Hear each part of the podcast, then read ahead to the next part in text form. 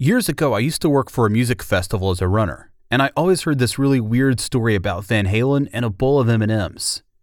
It's been told a lot of times before, but in case you haven't heard it. As legend has it, on their rider before every show, they required a bowl of M&Ms with all the brown ones removed. If they saw even one brown M&M, they could, at least in theory, terminate the contract on the spot. What a bunch of prima donnas, right? Well, no, actually. The real reason for this odd request was to ensure that the venue had read every single line of the contract. You see, Van Halen was one of the first bands to put on these super complex productions, complete with big lights and pyrotechnics and all that jazz. Back in the 70s and 80s, not all of these older venues could handle such a setup, so it was vital that the promoter read every single line of the contract to make sure they could put on the show safely. If the band walked backstage and saw brown M&Ms, they could do an immediate line check of everything else in the contract to see what else hadn't been read. As a podcaster, you probably never have to deal with anything quite that dramatic, but making podcasts is still a production, and the attention to detail and craftsmanship matter. Just like with anything that has a human feel to it, and the human voice is one of the greatest things that is a organic connection that we have between us. It is much better for an, a human being to manipulate it and perfect it than it is for a machine to use an algorithm to try to perfect a organic element. Next, you'll hear from a podcast producer who spent 15 years touring with bands as an audio engineer, and how that experience not only helps them make better audio, but a better podcasting experience, and how his clients get more value from that experience. But first, I've got to sell you this mattress. nope, just kidding. But I did want to mention that Castos offers some great integrative tools for your podcast. For instance, you can create a subscription based podcast thanks to our partnership with Stripe. Using our new integrative tool, you can create a private podcast and accept payments directly from your listeners. So no more clunky ad algorithms that don't actually generate income. No more middlemen taking a 30% cut. It's a direct payment from your audience to you. Simple. Learn more at castos.com or click on the link in the show notes. Communicating is also a skill, but it is it is far more challenging to me than learning how to push the buttons, learn how to set gain, learn how to use EQ and compression and microphone technique and all that stuff because we're dealing with other people and we never know how they're going to react and it's very very unpredictable. Whereas my my preamp is predictable. My microphone is predictable. For years marcus depaula toured the world with bands as a live audio engineer. Musicians like creed michelle branch and jars of clay. As anyone familiar with that world will tell you it's a grind. His time on tour probably felt more like 30 years so in 2005, he retired from the road and now runs Me Only Louder, a podcast production and consultation service, and he also offers audio workshops. He produces an array of different podcasts like The Photo Untaken with renowned photographer Alan Clark. Audio is a big part of Marcus's life. It's something he's been around ever since he was a teenager. Yeah, I originally started out wanting to be a singer and then quickly found out that I did not have what it took to be an entertainer on stage. You know, it takes more than having just a good voice.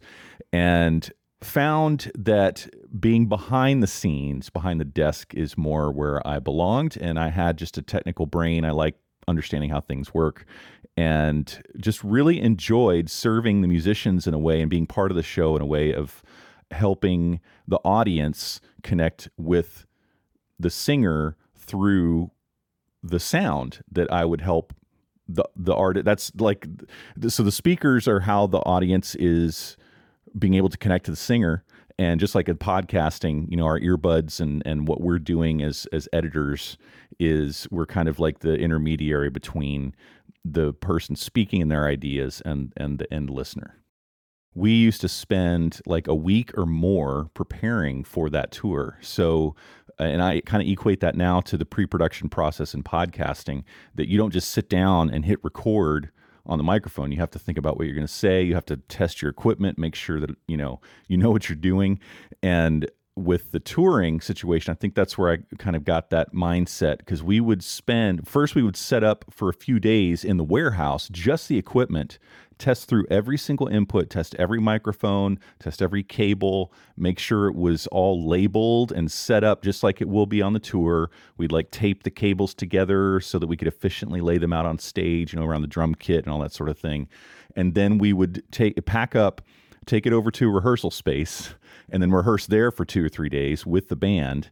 The band would be learning the music and also just kind of getting the flow of the show down, kind of like the format of the show.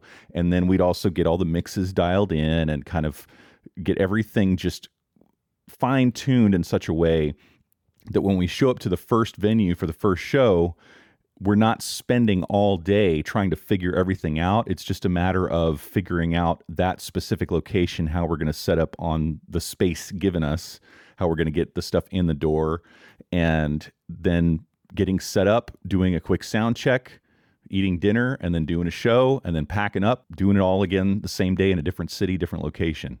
So, getting a process down, that's what we were doing up front, is getting everything prepared so that we could repeatedly do the same thing very efficiently every morning and then pack it back up in a way that, that we're not just throwing it in cases when we're done and just cramming it in the truck.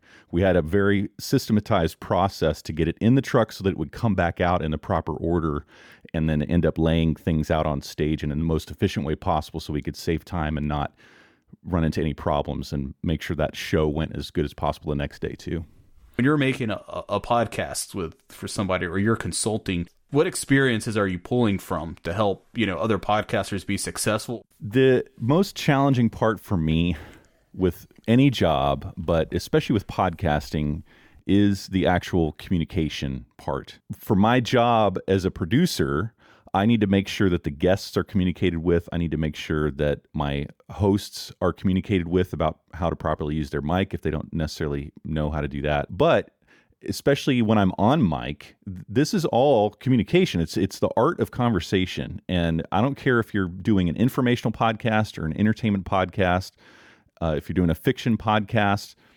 It's even when it's just a story that you're broadcasting out for for a fiction podcast for entertainment you are having an idea exchange, a story exchange with the listeners. And so there is this back and forth that needs to be in my mind that I'm not just talking to you, Stuart, right now on a microphone through Squadcast.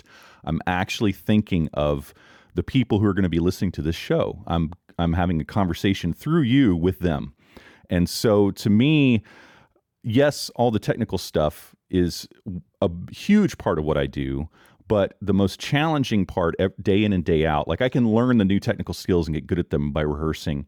Communicating is also a skill, but it is it is far more challenging to me than learning how to push the buttons, learn how to set gain, learn how to use EQ and compression and microphone technique and all that stuff. Because we're dealing with other people and we never know how they're going to react, and it's very very unpredictable. Whereas my my preamp is predictable. My microphone is predictable. I'm looking at your website now, uh, meonlylouder.com. What's the story behind Me Only Louder? That's a really good story. I borrow that saying from a friend of mine who I used to tour with, a guy named, and who, who actually was my crew chief. So technically, he was my boss uh, as well. But his name is Vance Powell. Vance is a Grammy Award winning audio engineer for Chris Stapleton, uh, Jack White from the White Stripes, and a lot of other artists. He's he's mixed a bunch of stuff. You can Google him. But I toured with him back in the early 2000s, and he was mixing front of house. I was mixing monitors on stage. And when you're mixing front of house, part of that process is refining the sound of the speakers for the space that you're in. So even though you ha- you're carrying a lot of times the same speakers with you, sometimes you aren't. But every day, we before sound check, whoever's running front of house will play some music through it, some reference tracks. And then they also usually get an SM58 or the vocal mic that the lead singer is using and speak into it with their voice that they're familiar with through the PA and then fine tune the EQ and limiting and the zones and all that stuff to make sure it sounds just right. And then this, so that it's as close as possible during sound check so that by the time they get to the show, and it, it'll change when the bodies fill the room. So you have to make some fine tune adjustments usually during the first couple songs. But anyway, all that to say, Vance, when he was done talking into his SM58 through the PA before sound check, when he was happy with how his voice sounds, he would say, It sounds like me, only louder. And that, I always enjoyed that because I feel like the authenticity is what he was going for in the sound. And I want that as well, not just for the audio quality, but for my voice and how it lands with my audience, how my clients' messages and their information and their entertainment or whatever it is that I'm doing, helping them distribute to their listeners, that it is an authentic representation of who they are. So, obviously, Marcus learned some good technical skills on tour, and those skills come in handy when he makes podcasts. But being a good producer is about more than just pressing buttons and mixing sound. My job as a producer is not to, to just coordinate the technical details and make sure the show runs without a hitch or sounds good or we get all the pieces that we need to actually produce the show and get it published. I feel like my biggest role is to make it so that my clients, the host and the guests, are as comfortable as possible and that they don't have any kind of distraction from the technical side of things. So I, I don't just check boxes when I'm making sure that we have, you know, all the levels set and especially when I'm dealing with a remote guest who's not in the room with us uh, it's a lot easier when everybody's in the room with me because I just kind of disappear into the background, you know, um, and and they don't even. I, I feel like if they don't realize I'm there, I'm doing my job. But there's always this, you know, early part of the conversation when there's a remote guest where I have to make sure that they're close enough to their mic, that they have the right microphone selected, they have their headphones on, all those little technical details that we as podcasters take for granted. And it's not just me conveying again the commun- the information; it's how I communicate it to them. It's that that comfort that I it's like I, I want them to feel like they're in good hands as a guest and kind of because they guests do when they're remote they do end up I think stressing themselves out a little too much about the technical details, especially if they don't do it on a regular basis. And so I try to be that soothing voice of comfort and like, no, we got you. We're good. That's it's all good. You know, we'll we'll get it worked out if, if there's a problem. You know, and then so that by the time they get to the actual interview, their kind of stress level has lowered so that they can engage in a more connected conversation with the host and especially with the host who has to be thinking ahead, hopefully thinking about their listeners, not just the information that they want to get out of the guest, but thinking bigger picture uh, about how this particular conversation fits into their overall business, into their overall show arc. You know, they should be thinking about everything except for what I'm taking care of for them so that I'm allowing them the space to just focus on the creative elements, and those communication elements with their listeners there's a lot of people who would probably say, "Why do I need to come into your studio, Marcus, and, and record this conversation with with a sound engineer and all that? Mm-hmm. Why why can't I just record directly into Descript? It'll it'll transcribe my audio for me. It yeah. can it'll automatically export into a multi-track Adobe session if I want it. Uh, so why why have an actual experienced producer essentially you're making radio. If, if you really want to think about it, you're yep. you're, just, you're making radio on demand is what you're doing. Versus you know the the one stop shop. I'm I'm just going to upload some audio into Descript mm-hmm. and and let the AI take over. Why have have the human capital behind it versus just paying a few bucks a month to Descript? I have a lot of admiration for the programmers who are creating AI that will help us make better audio. But the human voice is a very very fickle thing and it is very hard to capture. On top of it, the process of recording audio, even if it's not the human voice, any audio recording is way trickier than you would actually think it is. It's not just a matter of sticking a microphone in front of your face, hitting a button, hitting stop, and then publishing it. First of all, to get the quality of audio you're, you're used to hearing on the radio, it requires a lot of post processing. You can't just take the raw audio that we're recording right now and just uh, maybe turn the volume up or down a little bit and then I mean you could, but it's not going to sound like what you hear on the radio. And it's not about necessarily getting the radio sound per se. That is part of why people hire me, is because they want it to sound like a full on professional broadcast. And there, there's definitely a sound uh, for that. But it's more about making sure that the human voice, which is very quiet in parts and very loud in parts, and everybody's when there's more than one voice, getting them to blend and be about the same volume level, even though they don't sound anything alike. All of that, those elements can make it difficult to hear the words that you're actually saying when you're in a car, when you're on a sub- subway wearing, you know, earbuds that don't seal or isolate the sound very well. You don't want to have your listeners having to turn the volume up and down. So, all of that to say, I'm hired by my clients because I have been doing sound for the vast majority of my life, almost 27 years. Uh, I've been doing it professionally. And I take a lot of little fiddly steps along the way.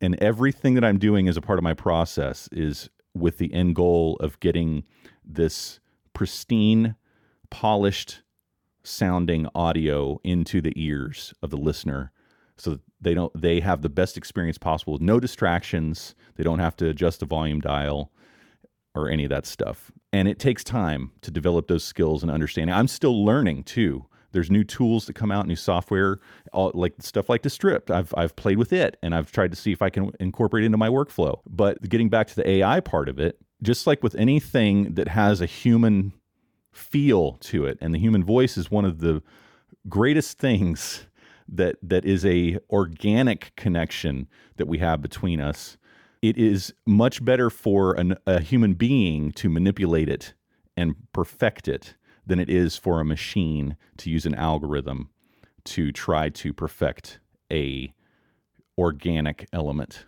And it's the same with photography the same with film same with food.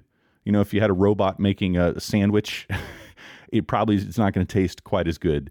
Uh, or you know I guess a sandwich is probably pretty easy. But if you had them creating a dish you know uh, th- that's more complex that has a lot of different seasoning there's just like with cooking I equate audio to cooking a lot of times and what I'm doing is adding flavor and it's it's these seasonings that I'm putting layers of in and along the way. It's not just one button I push to get a result. I'm layering things in a way and depending on just like with cooking depending on the air pressure or you know the uh, the altitude you're at things could cook differently. There are all these factors that are environmental that come into play and a robot uh, an AI is not going to be able to compensate when there's something that's just a little bit off. You work with a lot of clients. Uh, do they see a lot of like return on their investment from from working with you? Right.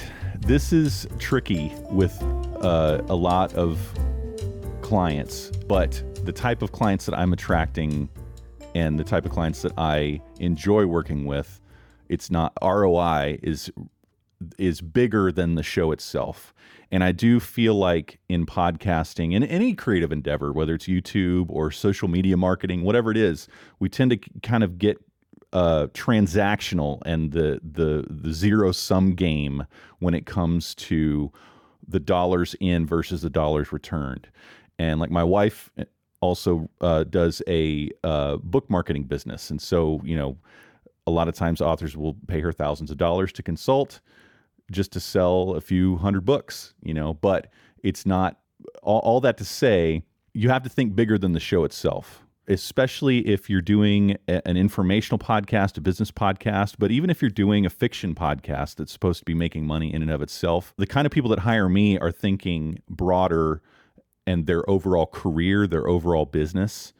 Uh, and the, what the podcast is doing for them is not just bringing in ad revenue for the show. So, you know, they try to they try to bring in enough ad revenue to offset the cost of just hiring me, but most of the shows that I do, what they're making from the show, a lot of them don't even do ads. So why are they paying me so much money if if they're not even making money from the podcast itself?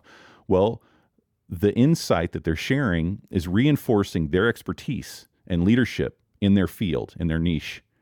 And from one podcast episode that they pay me a few hundred dollars to produce, they could get a $200,000 contract with a client.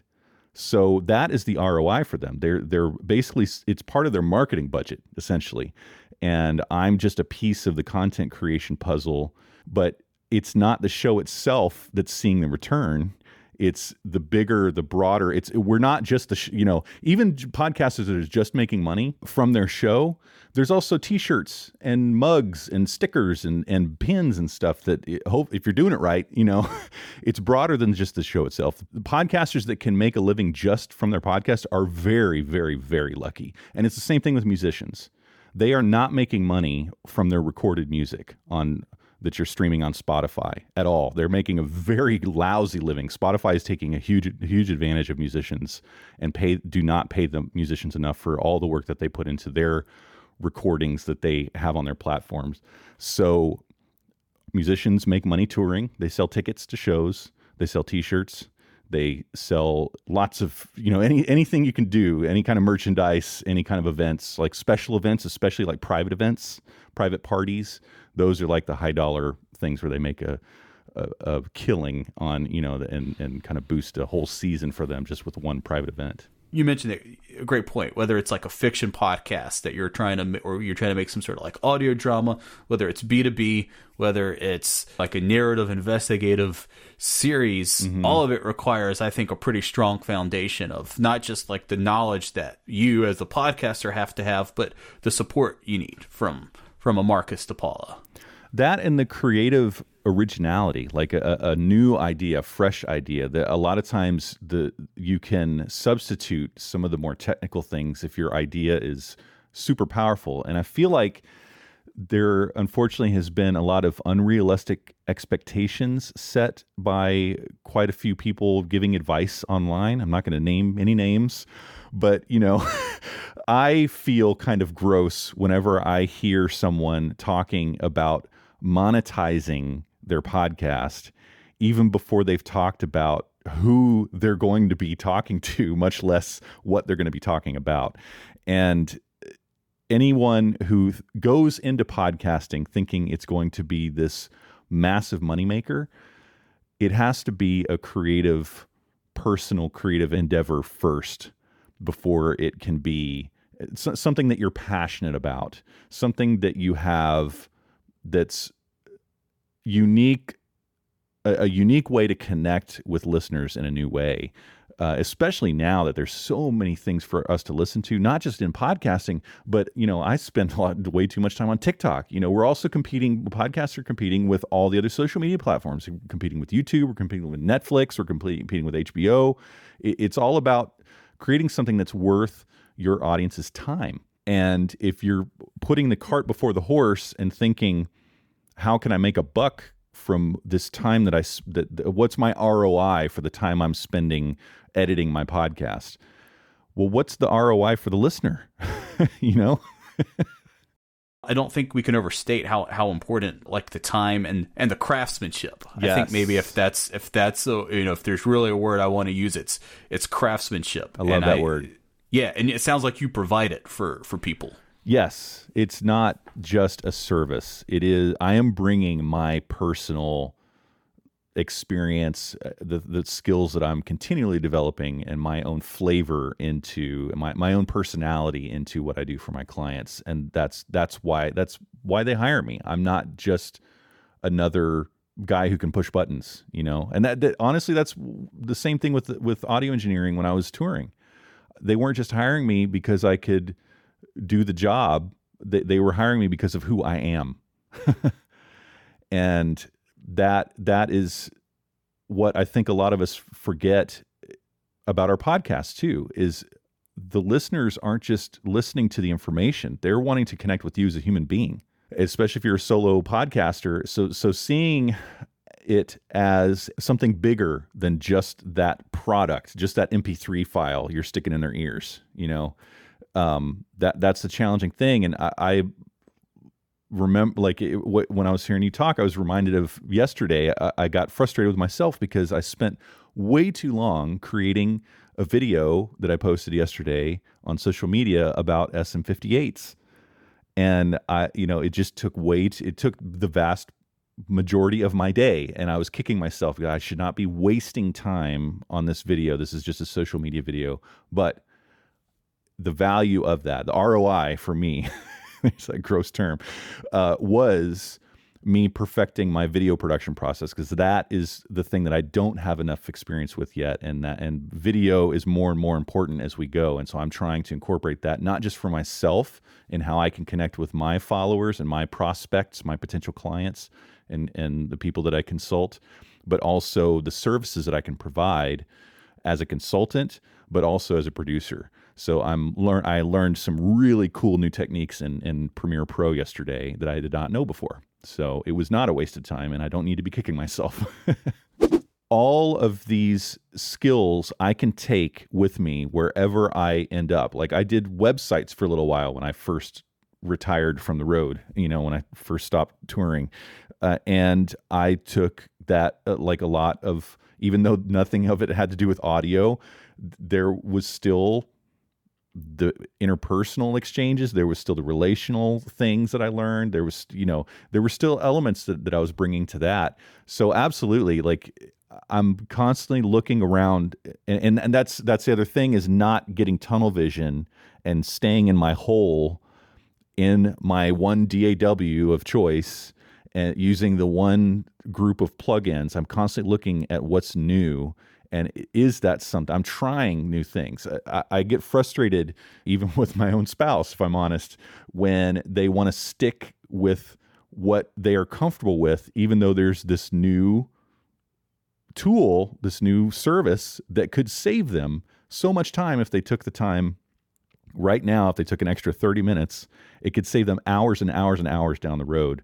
And so that's what i'm trying to do with my consulting work is not just showing people how to use a particular device or particular piece of software, but understanding the process so they can develop their own and apply that to any of these software suites that we have that we use. Because it doesn't matter what DAW you use honestly. It doesn't matter which one I use it what matters is the un, like what I can do with anything a, a good a good engineer can take a, a an iPhone recording and make it sound like it was in a broadcast studio. It's definitely uh, a fine balance. Like you want to have a good setup. It the technical side of it matters, but at the same time, it's like I, I could I could give you seventy five thousand dollars or whatever and say, all right, set up a stage for me I can't play any instruments. It's not going to matter. right? right? You can give me a good, you know, and you, hear that a lot from people in create, maybe not a lot, but I, but I, you know, but there's, there's always that guy who's always like, man, when I get that right, that right camera, yes, I'm going to take, I'm going to take that, I'm going to take that, pic, I'm going to get the perfect picture. And I heard, or i am going to get a, the million YouTube followers. You know, if I just had the right camera, I'll, I'll get yeah. a million followers on YouTube. It's like, nope. right, right. I mean, I heard a photographer say, you know, the best camera in the world is the one that you have in your hand. Yep. At any given moment. But it's the ideas, and then obviously the idea comes first, and then the means to kind of bring that idea to life. So it's it's it's the importance of like why you have kind of a, a team, right? I mean, uh, instead of trying to do it all yourself. Yes, and understanding how something works is much more important than what you have to work with. So, my goal is to help podcasters make whatever they have in front of them work as good as it possibly can, and then also give them the power to know and be confident that where they can invest when they when they can invest to upgrade their equipment that they're not second guessing it or they're dissatisfied with with their purchase. So that that's the other piece of it is making sure that that you understand things enough to where you're not investing your money in the wrong tool. Is there one or two like projects that you've worked on or are working on that you're just you know stoked about? Yeah, I just finished. Uh, we just finished releasing the last episode of season four of Steal the Show with Michael Port, and it's been very informational for me. I've enjoyed learning as I've been editing. Uh, he had conversations with his uh, CPA, with his accountant, about uh, financial strategies for entrepreneurs. And I, technically, and I'm an entrepreneur because I'm a I'm a freelancer. And while there's a lot of it, you know, he's talking to speakers, like public speakers for, for his company, because he does like a, a, training program for speakers, but it, it applies to anyone who does not have a nine to five job. and even some, like a lot of the insight they gave does apply to people who have nine to five jobs too. So uh, that, that, that was a very, very, I, I, Michael's an amazing guy and super super smart. And Matt, who ha- was is his CPA, had a lot of great insight to share about finances. So that was a really great fun project. Hey there, listener, it's Matt. Before you go, I want to offer you, the aspiring podcaster, two special items. Number one, if you haven't started a podcast yet or you want to find a better podcast hosting company, start here at Castos. Use our coupon code audience20, that's audience20, when you sign up for a new account at castos.com. Start a podcast like the one you just heard or about gluten free muffins, whatever it is, will help you get your podcast out into the world. Number two, did you know that our academy is free? Enroll today for free at academy.castos.com. Get access to our courses, videos, and templates, all for free.